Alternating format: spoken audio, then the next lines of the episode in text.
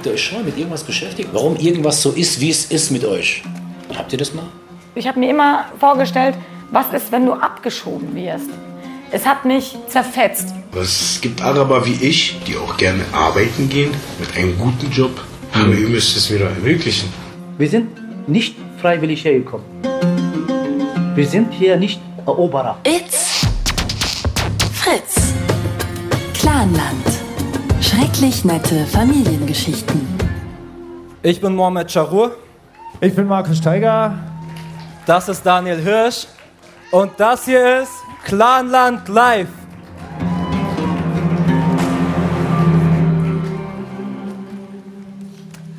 Ich weiß nicht, wer von euch kennt den Podcast Clanland? Wer hat es gehört? Nur sehr wenige, sehr ausgewählte. Dann erzählen wir mal ganz kurz, was wir gemacht haben. Wir haben einen Podcast gemacht über arabische Großfamilien, bezahlt von Spiegel TV. Und äh, ist dann, nein, natürlich nicht. Warum haben wir den Podcast überhaupt gemacht? Also Markus und ich haben erstmal angefangen, ein Buch zu schreiben. Warum wir ein Buch angefangen haben zu schreiben, war, weil ich selbst aus einem Clan bin und mich die Berichterstattung über Clans in der Öffentlichkeit sehr, sehr genervt hat. Ich habe angefangen zu schreiben und dann merke ich so, okay, scheiße, du kannst nicht einfach anfangen, ein Buch zu schreiben, irgendwo anfangen und irgendwo aufhören. Hol dir mal jemanden, hol dir mal irgendwie Tipps. Dann bin ich auf ihn zugegangen und er hatte Bock, das Buch zu schreiben und irgendwann hat unser Manager gesagt, ey, wäre schade um die Interviews, die ihr führt, die müssen auch gehört werden. Habt ihr nicht Bock, einen Podcast zu machen? Und ich war dann so, ja, klar, habe ich Bock, einen Podcast zu machen. Ich hatte gar keine Ahnung, was er von mir will. Die sind dann dran geblieben und dann äh, wurde uns Daniel zur Seite gepackt und wir haben diesen Podcast gemacht, den ihr gleich hören werdet. Genau, und wir haben uns gedacht, um euch einen kleinen Eindruck zu vermitteln, was wir alles gemacht haben in diesen zwölf Folgen, die ihr nach wie vor bei Spotify, bei Amazon äh, Music hören könnt, überall da, wo es Podcasts gibt, um euch einen kleinen Eindruck zu vermitteln, haben wir eine Folge bearbeitet für diese Live-Version. Und ganz am Anfang stand natürlich die Frage, warum kamen denn die Familien eigentlich nach Deutschland? Also warum sind so viele arabische Clans überhaupt nach Deutschland ausgewandert? Und mit dieser Frage haben wir den Podcast angefangen und eigentlich auch mit der Frage natürlich, was hat dir deine Familie erzählt über diese Ausreise? Das Thema kam bei uns zu Hause erst im Zuge der Recherchen für unser Buch auf. Davor wurde gar nicht über den Bürgerkrieg geredet. Ich habe dann angefangen zu fragen, wie war das, was war überhaupt los? Und dann haben die erst angefangen darüber zu reden. Und es war das allererste Mal, dass ich meine Eltern habe über diesen Bürgerkrieg sprechen hören. Das war ein Tabuthema bei uns. Zu uns muss man sagen, zu unserer Familie, zu unserem Clan muss man sagen, dass wir Schiiten sind und wir kommen aus dem Libanon. Die Schiiten sind die zweitgrößte Strömung im Islam. Und wir kommen aus einem Dorf, das Hunin heißt. Das ist ganz südlich im Libanon. Weiter südlich geht's gar nicht. Und Hunin wurde im Mai 1948 entvölkert, und zwar von der zionistischen Untergrundarmee äh, Haganah und der Spezialeinheit, die dazugehört hat, die Palmachis. Das ist bei der Operation Yiftach passiert unter dem Kommando von Yigal Alon. Die Familien aus Hunin waren dann gezwungen, das Dorf zu verlassen. Die haben teilweise ihren Hausrat einfach vergraben, also wirklich irgendwie Löffel und sowas vergraben, haben die Hausschlüssel mitgenommen und dachten, ey komm, sieben Tage und wir gehen wieder zurück. Aber dazu ist es dann nicht gekommen. Meine Familie, und ich spreche jetzt äh, von meiner Kernfamilie, von meinem Vater, Großvater, meiner Oma, die sind dann in ein Flüchtlingslager in Beirut gegangen, das Tal Satar heißt, und haben dort gelebt, bis der Bürgerkrieg ausgebrochen ist und dieses Flüchtlingslager gestürzt wurde. Und ich habe auch das erste Mal gemerkt, was für ein emotionales Thema das überhaupt für die war, weil, wie gesagt, die haben das erste Mal darüber geredet. Und deswegen hatte ich kein Aufnahmegerät dabei.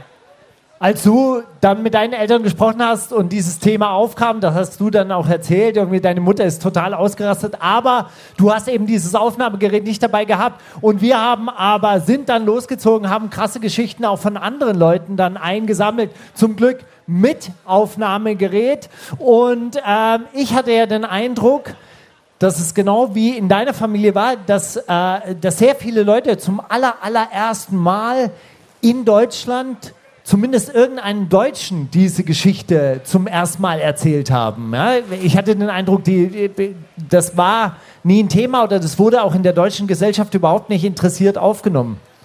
Ich glaube, dass du dich da gar nicht so sehr täuschst. Da ist niemand gekommen und hat dir an die Hand genommen und gesagt, ey, pass auf, Erzähl mal. Wir haben auch immer mal wieder nachgefragt, habt ihr überhaupt mal mit jemandem darüber geredet? Habt ihr diese Geschichte schon mal jemandem erzählt? Und alle haben wirklich geschlossen gesagt, nö, noch nie. Und diese Leute haben wirklich krasse Stories erlebt. Und ich weiß nicht, warum sie nie darüber geredet haben, ob es aus Selbstschutz war, ob es irgendwie war, um ihre Kinder nicht zu belasten oder, oder, oder. Keine Ahnung. Naja, also ich glaube, das waren schon auch traumatisierende Geschichten, die da erzählt wurden. Allerdings haben wir dann auch festgestellt, es gibt ganz viele unterschiedliche Einwanderungsgeschichten. Also es kamen auch Leute aus dem Libanon vor dem Bürgerkrieg, die schon also äh, in den 60er und 70er Jahren ausgewandert ist. Und eine dieser Geschichten, die schon sehr, sehr früh passiert sind, also äh, von, von der Einwanderungszeit her, also von den 60er, 70er Jahren, die hat uns ein Mann in Berlin-Kreuzberg erzählt. Ich habe immer geträumt, das, das gibt doch einen Platz, den man nicht so schlimm behandelt. Also den, den wir jetzt gerade hören, das ist Schaukat. Schaukat ist so ein kleiner, untersetzter Mann, der ziemlich gut drauf ist. Der hat jahrelang als Übersetzer gearbeitet. Er hatte auch einen sehr stabilen Style, der hatte sehr geile Hosenträger an. Ja, man muss dazu sagen, also als wir ihn das erste Mal getroffen haben, da hat er diesen Hosenträger angehabt, da waren so Edelweiß drauf, abgedruckt. Und bei Schaukat waren wir dann auch in der Wohnung, wo so sehr viele Schwarz-Weiß-Bilder aus dem Libanon der 70er Jahre, also aus Beirut in den 70er Jahren, äh, zu sehen waren. Schicke Männer mit schicken Schnurrbärten, sehr stimmungsvoll. Und eigentlich wollten wir von ihm, eigentlich, eigentlich wollten wir ja nur so eine kleine Reisebeschreibung von ihm bekommen haben wir sehr viel mehr als nur diese Reisebeschreibung. Und das, was ich aber krass fand, war, was uns immer wieder aufgefallen ist. Man hat die Leute nicht so einfach zum Sprechen bekommen. Also die haben nicht einfach, wir haben nicht einfach ein Mikrofon angemacht und gesagt, ey, erzähl mal Grenzüberschreitungen, die kamen, ja, und dann sind da Bomben geflogen und ich musste das machen und das machen.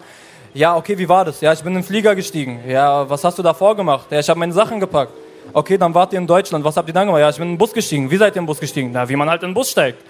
Und dann teilweise, wenn wir das Mikrofon ausgemacht haben, erzählen die uns Geschichten wie, ja, und dann war ich am Checkpoint und ich war elf Jahre alt und ich hatte Durst. Und dann hat meine Mutter gesagt, bitte gib dem Jungen was zu trinken. Und der hat mir ein Glas Blut gebracht und gesagt, trink das. Und ich denke so, Bruder, ich sitze seit einer halben Stunde hier und versuche diese Geschichte von dir rauszubekommen. Woher kommt sie jetzt? Ja, das ist, glaube ich, wenn man so ganz normale Leute interviewt, dann ist es unglaublich schwierig. Die fanden sich dann auch so, die hatten auch manchmal den Eindruck irgendwie so, dass die sich wie in einer Prüfung gefühlt haben und am, am Schluss des Interviews haben die dann auch oft gesagt, was, was richtig, was ich gesagt habe, was richtig gesagt habe, wo wir ihnen dann auch gesagt haben, so, es gibt kein richtig und falsch.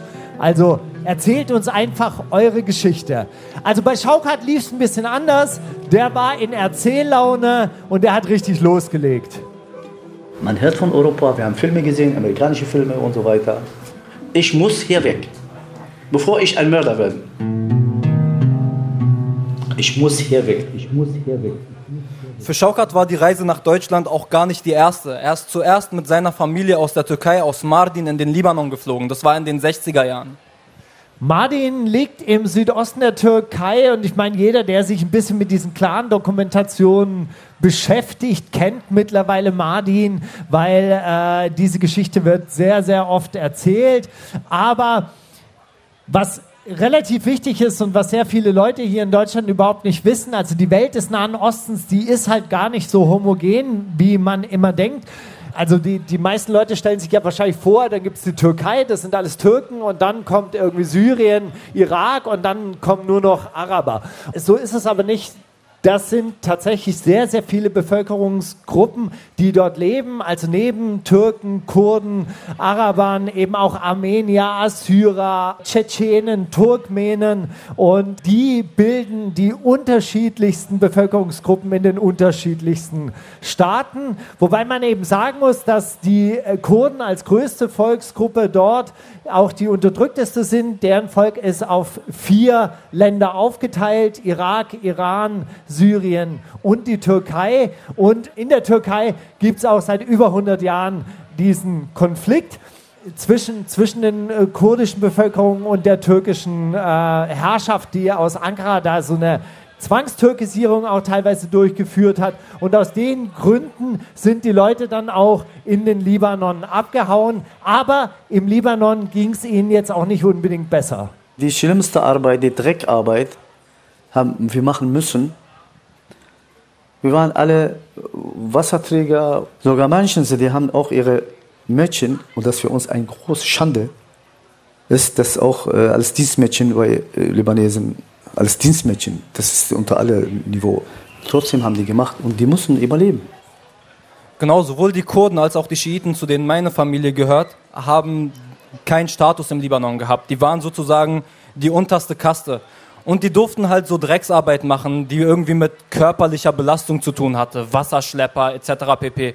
Gerade die Leute aus unserem Dorf sind dafür bekannt, im Metall- und Schrotthandel gearbeitet zu haben. Und meistens hat das Geld gerade so gereicht, damit man sich ein Dach über dem Kopf finanzieren konnte. Und bei Schaukats Familie war das nicht anders. Also wir haben zwei Zimmer gehabt, waren wir acht Leute. Mit meiner Geschwister. Nachher sind zwei dazugekommen, waren wir zehn. Also damit sich Schaukat diese und seine Familie dieses Arrangement überhaupt leisten konnten, mussten sie auch als Kinder schon arbeiten gehen. Schaukat hat dann auch als Kind schon angefangen zu arbeiten. Okay, das ist jetzt aber nicht so, ähm, so komisch im Libanon. Meine Mutter hat auch schon mit sechs auf den Tabakfeldern gearbeitet, also es gehört zur Normalität. Im Libanon.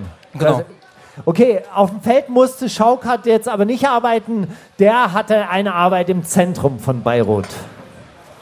Zu Anfang habe ich aufgepasst auf, ähm, das war ein Platz, so Fußgängerzone. Wir haben ein Spielzeugladengeschäft. Da habe ich aufgepasst, damit man nicht klaut. Wie alt war ich? So zehn Jahre. Und dann nach elf Jahren fange ich an, wenn einer was kauft, ich mache ein mit Papier so, so schöner machen, weil es als Geschenk und so weiter. Nachher, wo ich älter geworden dann bin ich, habe ich mich selber reingearbeitet, bin ich als Verkäufer. Da habe ich 25 Lira verdient, dass wir überleben können.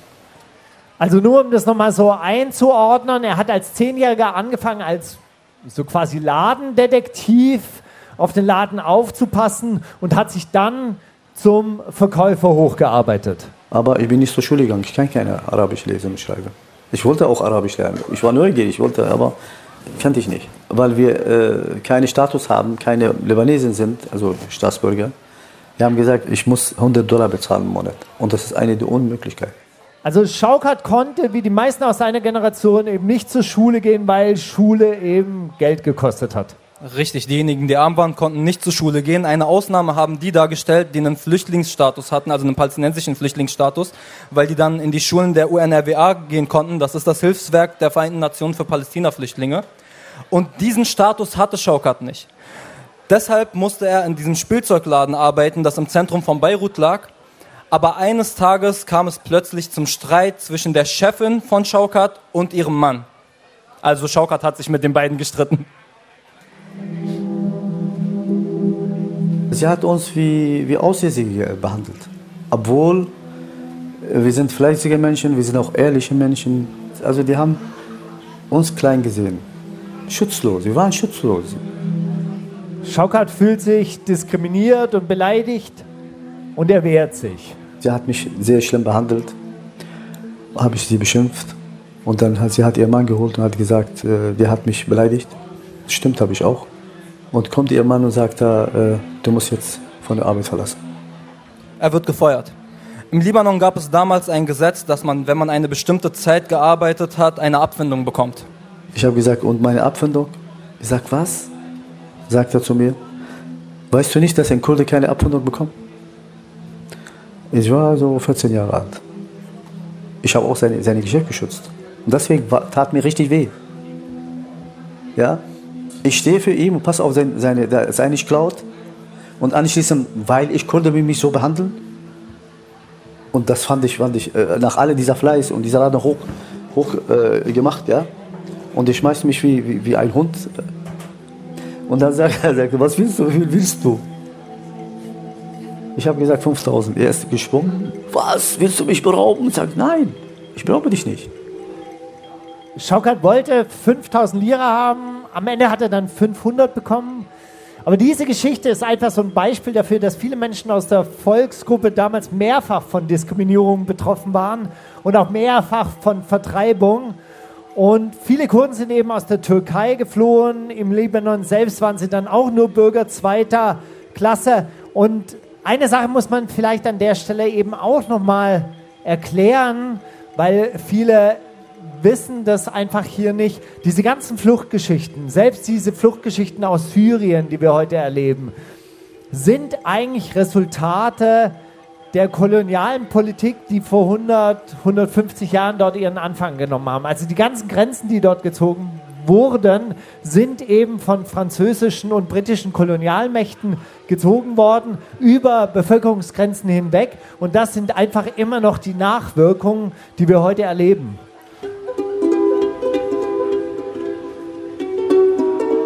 Dann, ich war, ich war emotional geladen, ich muss hier weg. Man hört von Europa, wir haben Filme gesehen, amerikanische Filme und so weiter. Aber wie kommt man nach Europa? Das war die große Frage. Schaukat wusste damals etwas Entscheidendes. Seine Familie kam ja ursprünglich aus der Türkei und mit einem Visum konnte man damals, also mit einem türkischen Pass konnte man damals legal als Tourist in die BRD einreisen. Das einzige Problem war, er hatte keinen türkischen Pass. Also ging er als Minderjähriger aufs türkische Konsulat in Beirut und hat versucht, dort die Papiere zu bekommen. Ich sage, ich, ich muss einen Pass haben, ich muss einen Pass. Er sagt dann mein Sohn, ich darf nicht. Ich darf dir, du bist minderjährig, ich muss deinen Vater und deine Mutter hier bringen. Hin und her habe ich meinen Vater so hin- hinbekommen. Dann fahren wir zum Konsulat, hat er unterschrieben, habe ich einen Pass bekommen. Und ich habe gesagt, jetzt habe ich Pass. Mein Vater, ich sage, na und? Ich sage, ich glaube nicht, dass ich hier bleibe. Er hatte gedacht, ich mache Witze. Schaukat versucht, seine Eltern davon zu überzeugen, dass auch sie das Land verlassen sollen. habe ich meinem Vater gesagt, Papa, wir müssen hier weg. Ich sag, warum? Ich habe gesagt, dass es hier einen Bürgerkrieg geben würde.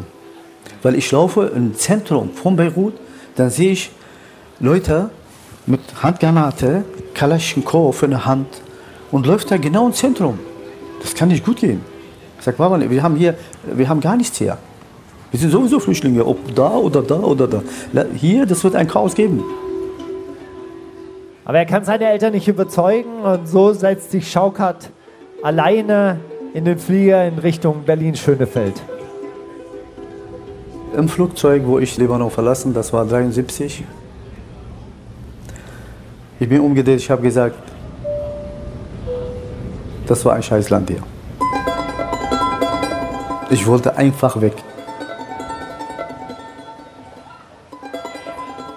So, das, was wir also hier gehört haben, war eine Fluchtgeschichte oder eine Geschichte einer Auswanderung von jemandem, dessen Familie aus der Türkei geflohen ist und im Libanon auch nicht gewollt war. Genau, und ich hatte ja schon am Anfang gesagt, das ging nicht nur vielen Kurden so, sondern auch den Schiiten generell, aber ganz speziell eben den Schiiten aus Hunen, zu denen meiner Familie, äh, zu denen meine Familie gehört. Da fragt man sich natürlich schon, was war der Libanon damals für ein Land und was war das damals für eine Gesellschaft? Die Gesellschaft im Libanon war und ist immer noch eine sehr, sehr geteilte. Und die Libanesen wollen sich das nicht ganz eingestehen. Aber ein kleines Beispiel, was es deutlich macht, ist, dass wenn ein Libanese einen anderen Libanesen fragt, ey, woher kommst du im Libanon, würde sich jetzt hier wahrscheinlich im Publikum keiner was denken. Der will einfach nur wissen, aus welcher Ecke man kommt. Aber ich weiß direkt, dass er fragen möchte, welcher Konfession ich angehöre. Wenn ich jetzt sage, ich komme aus dem Südlibanon, weiß er zu 90 Prozent, das ist ein Schiite. Wenn jetzt jemand sagt, ich komme aus Ostbeirut und auch ganz klar sagt, ich komme aus Ostbeirut, dann wissen wir zu fast 100 Prozent, dass das ein Christ ist. Wenn jemand sagt, ich komme aus Tripolis, dann wissen wir, ah, okay, das ist ein Sunnit. Und dieses Land war wirklich oder ist wirklich sehr, sehr, sehr gespalten. Und Schaukat hat auf jeden Fall recht gehabt mit seiner Beobachtung. Das ging nicht gut, als er den Soldaten mit der Kalaschnikow gesehen hat und mit den Waffen und mit der Granate und wie die da durch die Straßen gelaufen sind. Er wusste, das ging nicht gut. Richtig. Und es ging auch nicht gut. Beirut, die schönste Stadt des Nahen Ostens, in Trümmern.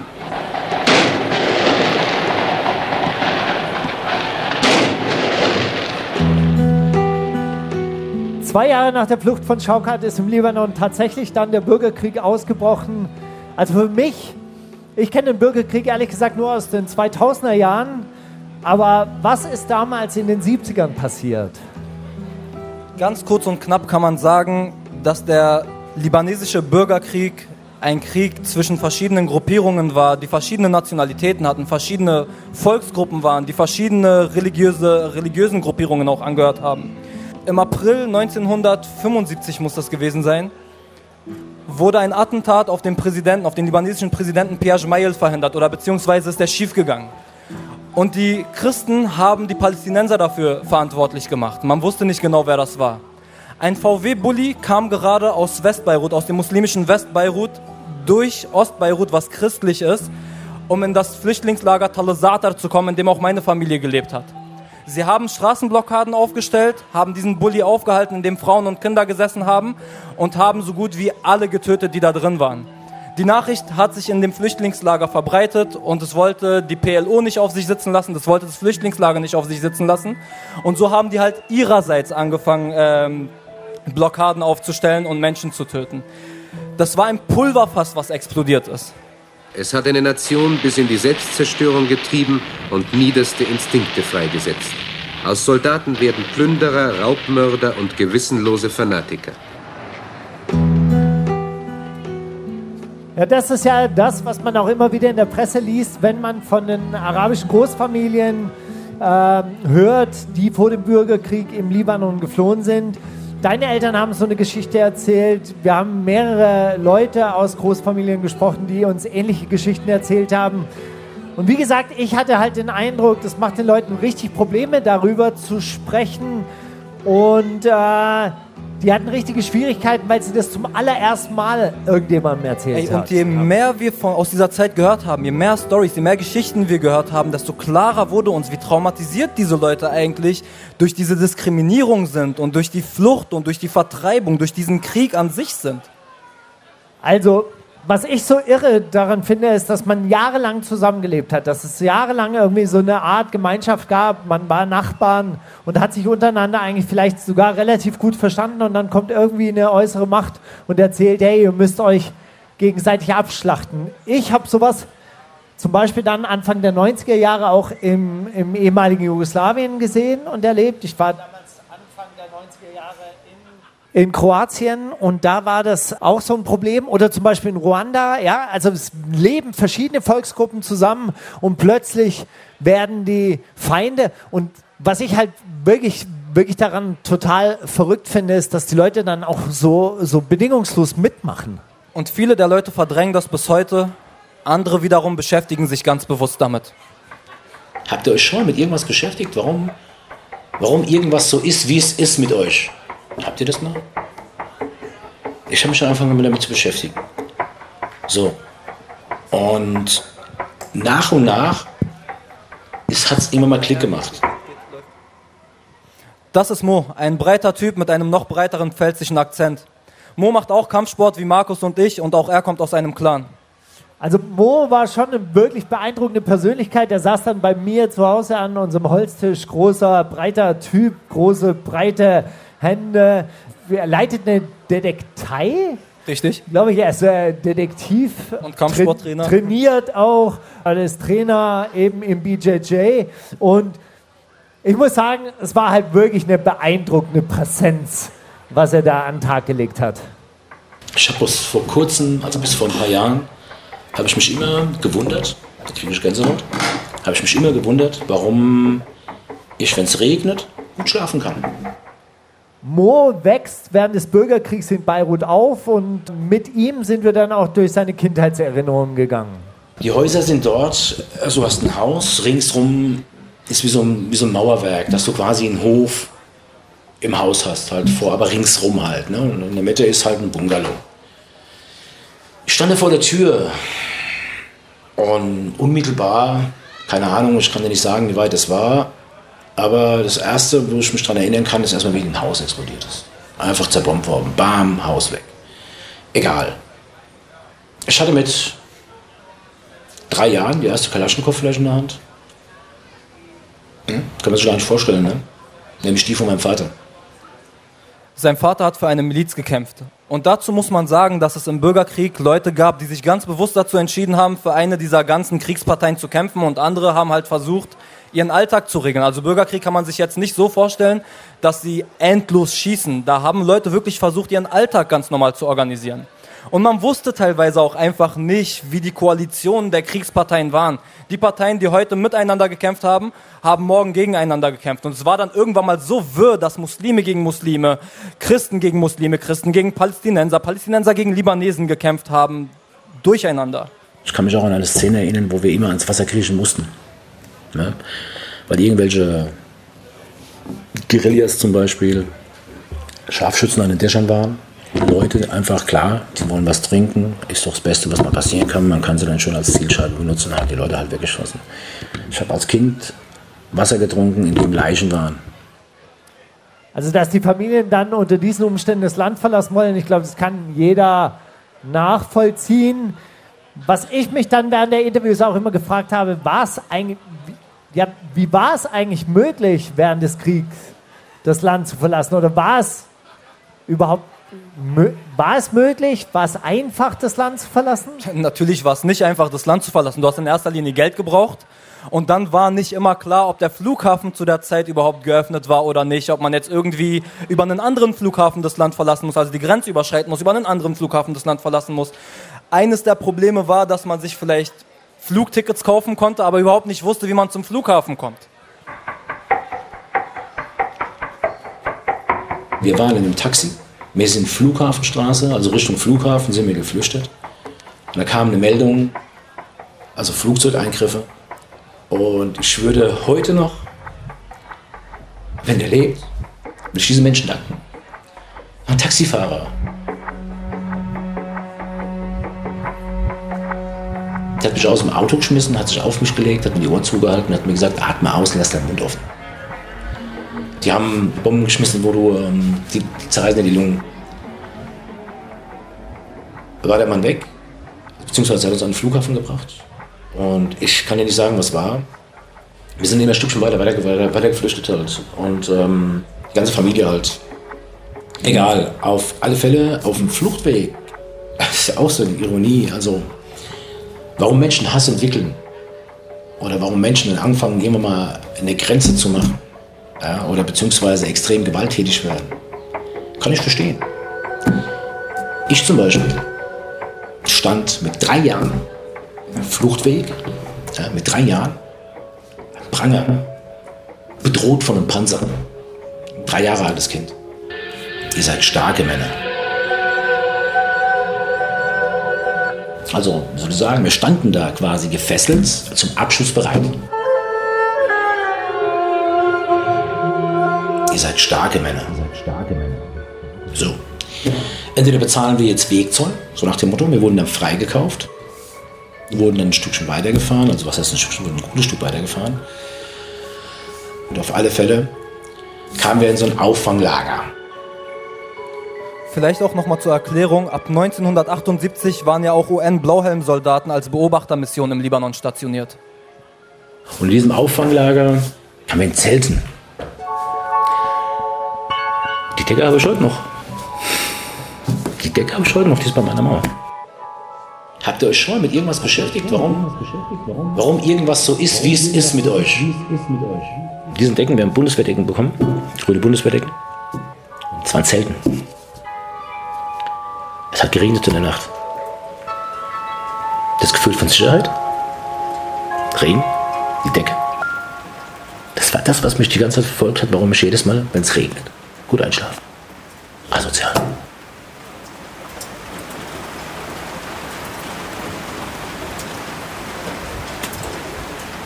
Mo aus Worms und seine Familie sind schließlich Anfang der 80er Jahre, genau wie meine Familie, nach Deutschland geflohen.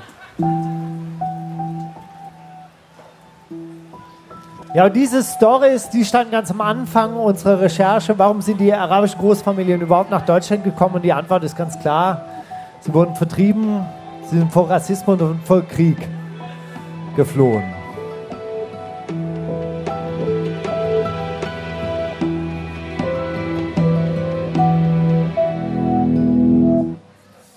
So.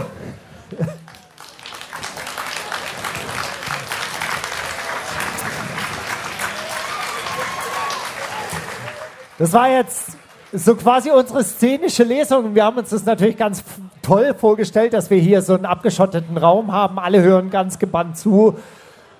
Wir haben natürlich nicht gedacht oder nicht einberechnet, dass wir hier auf einem Festival sind, wo alle nur Bier trinken wollten und eigentlich eine gute Zeit haben wollten. Es tut uns leid, dass Prost. wir so, so einen Downer, so, so einen Downer hier abgeliefert haben. Aber man muss dazu sagen, dieses Kapitel ist schon, äh, schon sehr, sehr beeindruckend, weil halt auch dieser Mo wahnsinnig gut erzählt. Ist Kapitel 2 unserer Podcast-Reihe. Falls euch das also jetzt trotzdem Lust gemacht hat, euch diesen Podcast mal anzuhören, dann müsst ihr das natürlich tun und äh, nach Clanland suchen und dann solltet ihr das auch tun.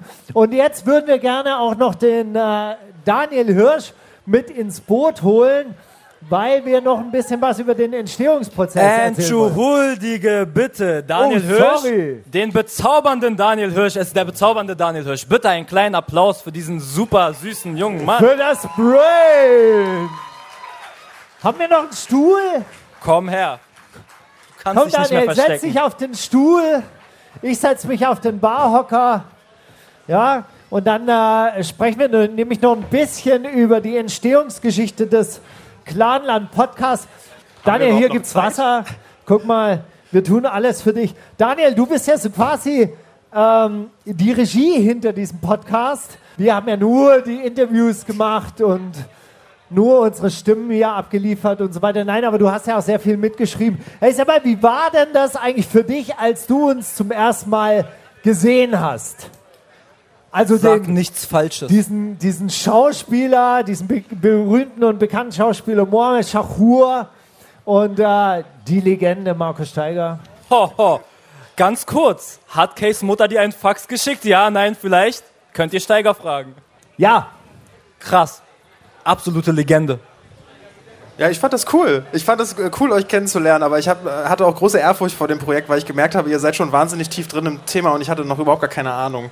War aber zwangsläufig der, der mit euch zusammenarbeiten durfte, weil ihr noch nie einen Podcast gemacht hattet. Das heißt, ich hatte das ganze Podcast-Wissen und ihr hattet das ganze Clan. aber wer hat dich denn uns zugeteilt eigentlich? Es gab niemanden sonst, der sich damit auskannte, deswegen habe ich das einfach gemacht. Also du hast keine Scheiße gebaut gehabt und die haben gesagt, weißt du was? Jetzt kriegst du die beiden. Das hast du nämlich davon. nee, ich habe es schon auch so ein bisschen gegrabt dann einfach. Ich wollte das auch. D- Das heißt, du warst einer der wenigen, die bei Radio Fritz. Wo ist eigentlich unsere Radio Fritz Werbetafel? Wir haben das Schild vergessen. Damn. Könnt ihr euch bei dem ganzen Kram, den wir gemacht haben, bitte Radio Fritz mitdenken? Unbedingt. Krass, oder? Bringt ihnen doch mal was zu trinken, Leute. Was soll denn das? Ihr seid gut. Ihr seid gut. So, also wir haben extra die Radio Fritz Werbetafel dabei gehabt und stellen sie jetzt hier auch auf. Die stand da die ganze. Kannst du da mit Photoshop was machen, lieber Foto? Kannst du das machen? Danke. Das bleibt unser Geheimnis. Kommt. Das ist.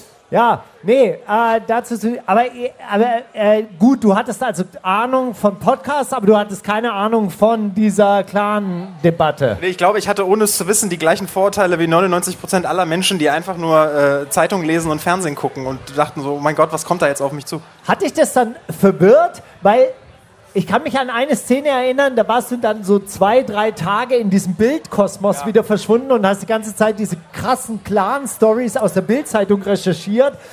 Und dann kamst du wieder zurück zu uns oder in unsere Redaktionssitzung oder in unsere Schreibsession und dann warst du plötzlich so ein bisschen anders drauf. Was Ja? bildest du dir ein? Nee, nein, dann kam Ey. er plötzlich wi- wieder so mit, ja, aber das stimmt doch, aber die sind doch alles Verbrecher. Also jetzt natürlich nicht Auf alle, aber überspitzt. Nein. Erstens, erstens nein und zweitens muss man dazu sagen, Redaktionssitzung klingt richtig krass. Wir haben einfach Zoom-Meetings gemacht. Zoom-Meetings. Ja, aber dafür, aber ging, Extended. dafür ging unsere Zoom-Meetings Die länger als Extended-Dinger, ja. Redaktionssitzungen, nämlich Ja, vier Stunden immer. Und nein, ich möchte, dem, ich möchte dem widersprechen, was du gesagt hast. Aber was stimmt an der Geschichte, das ist übrigens das, was ich im Podcast auch immer gemacht habe, dich berichtigen, ne? Äh, in unserer Arbeit. Oh, oh, Shots Und fired. das, deswegen war ich der, war ich der nervige äh, Korinthenkacker. Nee, was stimmt ist wirklich, ich habe natürlich nebenbei auch immer recherchiert, wenn man so drei Tage lang äh, quasi nur äh, Yellow Press und Spiegel TV guckt, dann denkt man, oh mein Gott, alle Menschen sind böse. Und dann macht man wieder Zoom-Meeting mit Mohamed Charur und denkt, das ist doch der netteste Mensch der Welt. Was ist denn, oh mein Gott, was du ist machst hier mein? Image kaputt. Ja, aber ich, Ich bin sag, der böse, hört Mensch nicht auf ihn. Ich aber bin ich richtig doch, gefährlich. aber Ja, es hat, hat ja. wirklich eine Ja, stimmt. Auswirkung. Wenn man da vier Tage in diesem Bildzeitung Spiegel TV Kosmos verbringt, dann denkt man wirklich wieder so, ey, ja, aber vielleicht ist da wirklich was dran. So. Also Ja. natürlich ist ja auch was dran, diese Verbrechen gibt es ja auch, aber diese Ausweitung auf die gesamte äh, Großfamilie, das ist ja das das, äh, das Gemeine an der Sache. Das, was ich immer zu dieser Thematik sage, ist, dass die Presse immer ein bisschen so guckt und wir haben halt jetzt ein bisschen so geguckt, einfach ergänzt. Wir sagen nicht, dass es keine Kriminalität gibt, die kann man ja nicht wegsprechen, wäre ein bisschen schwer. Aber es gibt eben auch den Part, der nicht kriminell ist, der weitaus größer ist. Guckt gerne rauf. Ja, und ansonsten, wie fandest du uns so in der Zusammenarbeit? Waren wir verlässliche Arbeit, Arbeitspartner und Ihr wart so, Kollegen? schon, schon sehr verlässlich, auf jeden Fall. Also da habe ich schon wesentlich unverlässliche Menschen gehabt, mit denen ich arbeiten durfte. Das Und was ich aber eine Sache, die ich sagen möchte, ist, Mohammed war immer der pünktlichste. Mohammed war immer pünktlich von uns. Und andere Menschen nicht so. Ja, wobei wir jetzt beim, und jetzt Ah. muss er wieder zurück, Ja. Wobei Wobei wir? jetzt natürlich Was? wieder bei unserer Rubrik, dem Vorurteil der Woche wären. Das Vorurteil der Woche. Und ich habe ein Baba-Vorurteil gebracht, die dürfen hier nichts werfen, oder? Ihr werft jetzt nichts, oder? Guck mal, Deutsche finden das eine richtig geile Idee, campen zu gehen. Ihr setzt euch zu Hause hin, der Vater kommt so, Familie, ich hab eine Idee, wir machen Urlaub. Was machen wir, Papa? Wir gehen campen. Da kann man scheiße liegen, man kann scheiße essen und man kann nicht richtig auf Klo gehen. Geil. Was ist los mit euch, Alter? Und Deutsche, Deutsche, ich habe irgendwann mal habe ich gelesen, dass in Deutschland oder Deutschland das Land mit den meisten Regentagen in Europa ist, also ansatzweise das Land mit den meisten Regentagen in Europa. Dänemark regnet es natürlich noch mehr und gleichzeitig aber das Land mit der größten Festivaldichte. Das heißt, Campen und Festivals, das ist der deutschen liebstes Hobby. Und ich habe eine Theorie, warum sie das machen und warum ihr Campen hasst. Deutsche leben seit Hunderten von Jahren in Häusern und sehnen sich nach dem Zelt, während ihr erst vor kurzem aus den Zelten ausgezogen seid. Weil wir wissen, wie wack das ist. Wir haben uns weiterentwickelt, ihr entwickelt euch zurück. Was? Wie konntet ihr uns kolonialisieren, Alter? Ich fass es nicht. Aber wer von euch war schon ein, also ich war mit meiner äh, Frau mal im Tropical Island. Kennt ihr das Tropical Island? Das ist eine riesige Halle und da spielt man so quasi Karibik oder so asiatischer Urwald. Da bekommen Leute wie ich immer so ein rotes Armbändchen, damit die Securities ein genaues Auge auf sie werfen. Ein Wasserspielpark, sag's doch, wie es ist. Und dort gibt es Zelte, die in diesem Haus drin stehen. Und dort haben wir mal übernachtet mit meiner Frau und meine Frau krabbelt morgens aus diesem Zelt raus und meint, oh, ich war zum ersten Mal campen. Ey, ich habe eine ganz andere Theorie. Ich glaube, ihr denkt dann, ihr seid voll die Wilden so. Ihr habt ein Abenteuer gemacht. Schatz, lass mal campen Ja, gehen. wir können den Wald scheißen dann und so. Ey, Hammer, Alter, richtig gut. Wollen wir das Scheißthema aufmachen? Lass Nein. uns das nicht aufmachen. Lass uns das nicht aufmachen. Ja, nee, da möchte ich nur an Ich sag, nein, ganz kurz, ich sag einfach nur an meine Freunde mit den Gießkannen neben der Kloschüssel. Ich wusste, dass unsere Zeit eines Tages kommen wird. Ich wusste es. Als das Klopapier ausgegangen ist, äh, während Und der ihr euch die Köpfe eingeschlagen habt für Klopapier, saßen wir gechillt zu Hause. da Fein haben, säuberlich. Da haben die arabischen Freundinnen und Freunde auf jeden Fall klar, klar einen Vorteil gehabt. Aber gut, das wollen wir nicht weiter ausdiskutieren. Äh, wir hätten jetzt noch ein, achso, wir müssen das Vorurteil der Woche abbinden, natürlich. Wer von euch war schon einmal campen? Vorurteil, Bestätigt! Vorurteil Absolut bestätigt!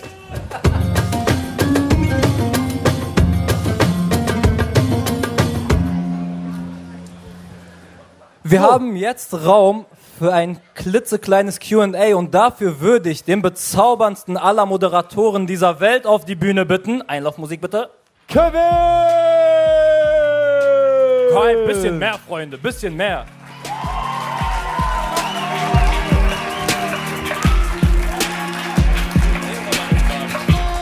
Wir machen erstmal QA und wenn es keine Qs gibt, dann machen wir deine Fragen. Genau, also an dieser Stelle hättet ihr die Möglichkeit, weil wir ein interaktives Portal sind, hättet ihr jetzt auch nochmal die Möglichkeit, ein, zwei, drei, vier Fragen an uns zu stellen. Die Frage Nummer eins, hat die Mutter von K1 mir ein Fax geschickt? Ja, hat sie. 24 Seiten, es war sehr unverständlich. Sie hat sich Sorgen um ihren Sohn gemacht.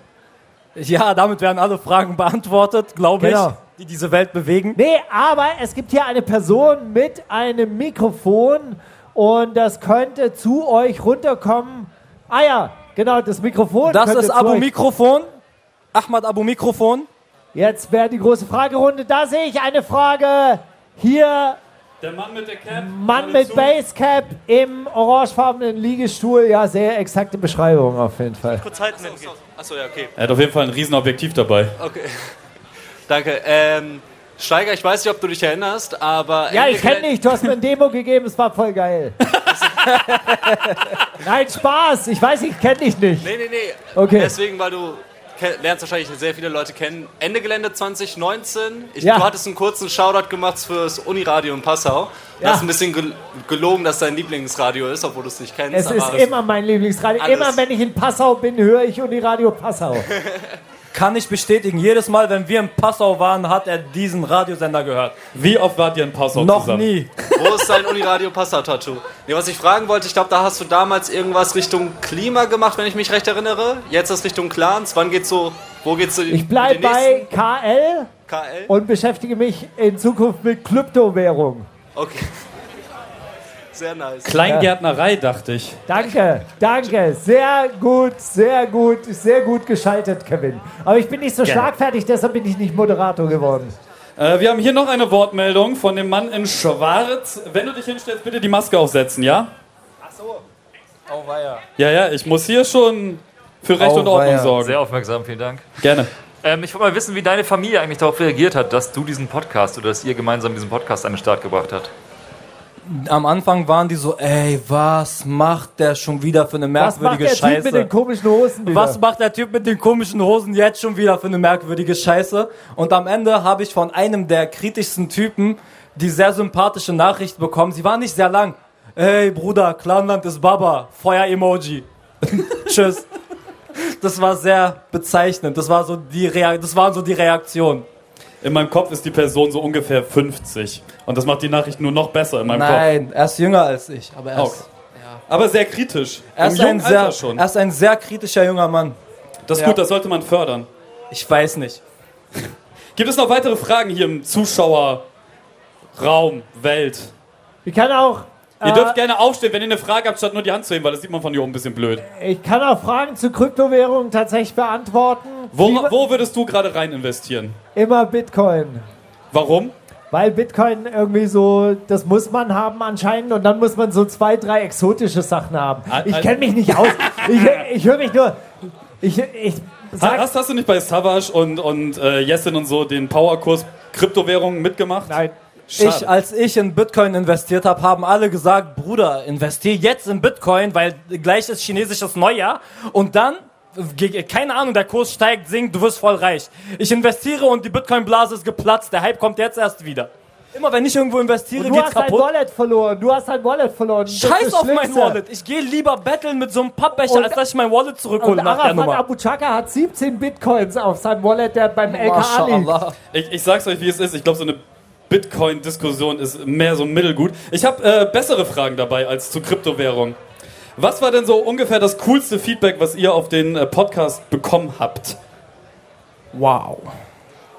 Also wir- wirklich das Coolste und gleichzeitig auch ein bisschen das traurigste Feedback war, als eine Frau geschrieben hat, hey, ich habe arabische Nachbarn und nach der Lektüre eures Podcastes habe ich die einfach gegrüßt. Habe ich sie einfach mal gegrüßt, weil ich dachte, sind ja auch Menschen wie du und ich. Wow. Und sie haben zurückgegrüßt und es war ein nettes Gespräch, hat sich daraus entwickelt. Und das fand ich, fand ich natürlich eigentlich, eigentlich finde ich das schön, dass das unser Podcast leistet, dass man einfach sagt, so, hey, okay, es sind einfach ganz normale Nachbarn, grüße ich einfach mal, komme ich mit ins Gespräch und es funktioniert. Gleichzeitig ist es natürlich auch traurig, dass es das braucht. Diese Einstellung so, ich habe sie gegrüßt und sie sind nicht direkt explodiert. Huh. ja, aber, aber Das weiß man ja vorher aber auch nicht. aber das ist ja ganz oft so. Also ich meine, das ist ja das größte Problem, glaube ich, dass man sich gegenseitig so anguckt mit so einem bestimmten Hintergedanken im Kopf. Ah, okay, das sind Deutsche, das sind Araber, mit denen rede ich nicht. Und dass man das vielleicht aufhebt und einfach sagt, hey, okay, wir leben zusammen in, in der Nachbarschaft, wir können uns grüßen. Es tut nicht weh. Ey, ähm, was habt ihr denn in der Arbeit miteinander, voneinander vielleicht gelernt? Mal in diese Richtung gefragt, weil ich meine, hier sitzt ein alter weißer Mann. Aber da, da will jemand eine Frage stellen. Das ist, glaube ich, viel besser als Haben wir eine ich... Frage? Ja. Da. Ganz herzlichen Dank. Ich hätte eine Frage an euch, denn ihr habt ja bestimmt ziemlich krasse Geschichten gehört, die vielleicht auch zum ersten Mal die Leute auch loswerden konnten. Und das hat ja fast so was von Trauma und von, von Therapie und von zum ersten Mal was loslassen. Und wie war das denn für euch, mit diesen krassen Geschichten konfrontiert zu sein? Also wie habt ihr das für euch verarbeiten können? Naja, also wir, wir sammeln die ein, aber du hast, du hast jetzt neulich zum Beispiel wirklich an dem Kapitel weitergeschrieben über den Bürgerkrieg und du hast wirklich davon geträumt. Das, ja, das ist ganz krass. Wir schreiben gerade ja weiterhin an unserem Buch und ich habe das äh, Kapitel über den Bürgerkrieg weiter bearbeitet und ich habe mich so intensiv damit beschäftigt. Und gerade mit diesen persönlichen Geschichten, die wir da erzählt bekommen haben, wie du ja auch schon gesagt hast, ich habe wirklich so hart davon geträumt, dass ich auch äh, schweißgebadet aufgestanden bin, als ob das mir selbst passiert ist. Das, die Geschichten, die wir erzählt haben im Podcast, sind teilweise auch so, die kratzen nur an der Oberfläche von dem, was wir im Buch benutzt haben. Da sind nochmal die weitaus heftigeren Geschichten da ähm, vertreten. Und das geht schon nicht spurlos an einem vorbei. Das ist schon heftig. Ja, das wäre auch noch eine Frage gewesen, ob ihr vielleicht auch Geschichten gehört habt, die einfach so, die zu groß waren für den Rahmen vielleicht, wo gesagt wurde, okay, wir müssen dieses Material aussortieren, weil es zu, zu tief geht, was du sagst, das ist an der Oberfläche eigentlich gerade. Daniel hat es immer Kill Your Darlings genannt. Also hätten wir jedes Themenkomplex aufgemacht, jeden Themenkomplex aufgemacht, den unser Material hergegeben hat, dann wären wir auch mit 30, 40 und 50 Folgen von zwei, A zwei Stunden nicht fertig geworden. Deswegen haben wir auch immer gesagt, unser Ziel war das, auch natürlich unter der Anleitung von Daniel sehr nah an den Personen zu bleiben, sehr nah an deren persönlichen Geschichten zu bleiben. Und dieses Muster brechen wir aber im Buch auf und erzählen viel breiter. Aber das macht die Geschichte dann vielleicht auf eine andere Art und Weise intensiv, als wenn man jetzt die Geschichte einer Person hört, was ja auch auf eine ganz eigene Art und Weise intensiv und heftig und stark ist. Also was ich an diesen äh, Kriegsgeschichten halt auch immer hart und gleichzeitig auch beeindruckend finde, ist ja, dass die Menschen immer versuchen weiterzuleben. Und irgendwann mal erzählen sie diese Geschichten ja auch relativ, aber es, findet so eine Art Abspaltung statt und sie, sie erzählen das ja dann teilweise auch un, fast schon unbeteiligt und so mit einer Draufsicht, also nicht aus Gewöhnung, sondern einfach wirklich so aus, aus, aus einer Art Selbstschutz. Und dann frage ich mich natürlich, wie wirkt sich das aber wirklich auf die Familien aus, auf die Kinder aus, auf ihr Leben aus. Und dann finde ich unfassbar traurig, dass diese Geschichten eigentlich in diesem Land nie richtig aufgearbeitet wurden und auch nie richtig gehört wurden. Und das ganz Krasse Und dass das nie so, so quasi Anerkennung gefunden hat und, und dann äh, so Sachen gesagt werden, ja, aber die haben ja zu essen bekommen, die haben zu, wo zu wohnen bekommen, die sollen sich mal nicht so anstellen. Ja, und dass man das zum Beispiel nicht mitdenkt, ist ein großes Versäumnis Das. Krasse ist ja auch, dass es Teil ihrer Normalität geworden ist. Genau. Ich habe einen Onkel beispielsweise, ich hatte keine Ahnung von seinen Erfahrungen. Wie gesagt, wir haben in der Familie wirklich nicht über diesen Krieg sprechen dürfen auch. Wenn wir das Thema aufgemacht haben, war immer, nein, stopp, reicht. Das ist nicht dein Thema, das geht dich nichts an, ihr seid jetzt in Sicherheit, Ruhe. Und der hatte irgendwann mal Knieschmerzen und fragt mich, weil wir hatten ja gesagt, wir machen Kampfsport, Markus und ich, und der hat mich gefragt, was kann ich machen? Ich meinte, ja, ey, Onkel, das klingt jetzt nicht gut, mach mal einen MRT-Termin. Ja, MRT kann ich nicht machen. Warum? Ja, ich habe noch Granatensplitter in meinem Bein. Noch nie hat er irgendwas davon erzählt, aber das ist seine Normalität. Der lebt halt damit. Und meine Eltern waren auch immer, ja, ist okay, hier war schwierig, aber wir kommen aus dem Krieg und hier ist besser. Egal, was die mit uns hier machen, hier ist besser. Okay, wir haben noch Zeit für eine Frage. Gibt es da draußen noch jemanden, der eine da drüben? Ja, erstmal moin, äh, willkommen in Bremen. Tagchen. Äh, ich ich finde es super geil, dass ihr erstmal über das Thema berichtet. Meine Frage ist, wenn ihr über die Clans berichtet, gibt es da auch irgendwie mal eine Gegenseite, also einen Shitstorm oder irgendwelche Clan-Mitglieder, die sagen, lasst es vielleicht mal besser sein, weil dann doch der kriminelle Part drin ist? Von Clanmitgliedern, ehrlich gesagt, kam in diese Richtung nichts. Was kam? Können wir das erzählen?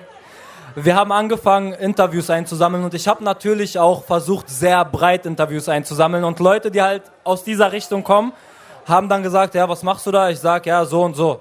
Und die haben mir vertraut. Und da meinte ich, ich mache das mit Markus Steiger. Dann hat jemand, mir über Ecken gesagt, ey, die wollen das Interview nicht mehr machen. Ich so, hä, warum? Ja, die sagen, pass auf vor diesem Steiger, er ist ein Nazi. Und ich gucke so, Bruder, Bruder, wen hast du dir da ausgesucht, dass er Nazi ist? Wen von allen? So Steuerung I, Inverted Nazi. Naja, man muss sagen, also ähm, es gab, gab natürlich Vorbehalte, uns Interviews zu geben, weil die Leute natürlich auch schlechte Erfahrungen haben, was mit den Interviews passiert, weil immer sehr, sehr viel versprochen wird, nein, wir machen das anders und am Ende kommt dann doch wieder die typische Clan-Reportage raus. Jetzt haben sie schon festgestellt, ey, es ist anders geworden. Man muss aber dazu sagen, dass von, von deutscher Seite aus teilweise dann so ein bisschen Sehr viel Gegenwind gekommen ist. nachgetreten wurde. Also Falko Lieke war ja im Interview. Falko Lieke ist der Jugendstadtrat. Von Neukölln, muss man Von dazu sagen. Neukölln, CDU-Mitglied. Und er hat auch nach unserem Interview, wo er ja sehr beteuert hat, dass er nicht so populistisch sein möchte, Populistisch in dem Sinne von, der Typ ist dafür bekannt zu sagen, wir bekommen sie nur bei der Kohle und bei den Kindern. Darauf haben wir ihn angesprochen und wir haben alle alles ganz, ganz falsch verstanden. Entspannt euch. Nicht so falsch, dass er nicht doch danach, nach diesem reflektierten Gespräch mit einem Lamborghini über die Sonnenallee gefahren ist mit dem Kennzeichen Bye Bye, aber ein bisschen reflektiert. So ein bisschen reflektiert. Ja, das war, das war leider so ein bisschen enttäuschend, weil im Gespräch selber war Falko Lieke sehr handsam, hat uns das alles aus sozialarbeiterischer Sicht erklärt. Es klang alles sehr schlüssig, aber als politische Botschaft blieb dann am Schluss dann trotzdem dieses Bye-bye. Wird es eine zweite Staffel geben? Wir denken drüber nach, aber die muss schon noch mal einen anderen Twist haben und das ist schwierig. Wie der Twist zustande kommt, wissen wir noch nicht genau, aber wir haben eine Idee. Aber gucken wir mal. Wir machen jetzt erstmal das Buch fertig. Sehr schön. Damit möchte ich euch entlassen unter dem Applaus dieses wunderbaren Festivals. Eine Sekunde, bitte. Wir müssen unser Outro machen. Oh. Und zuallererst wollten wir sagen, dass ihr ein bezauberndes Publikum wart. Vielen, vielen Dank, Bremen. Ihr wart klasse. Dankeschön. Vielen Dank, dass wir hier sein durften. Ich bin Daniel Hirsch. Ich bin Mohamed Charur. Ich bin Markus Steiger. Und das war Clanland. Fritz, Clanland. Schrecklich nette Familiengeschichten. Habt ihr Feedback oder Fragen? Schreibt an podcast.fritz.de. Fritz ist eine Produktion des RBB.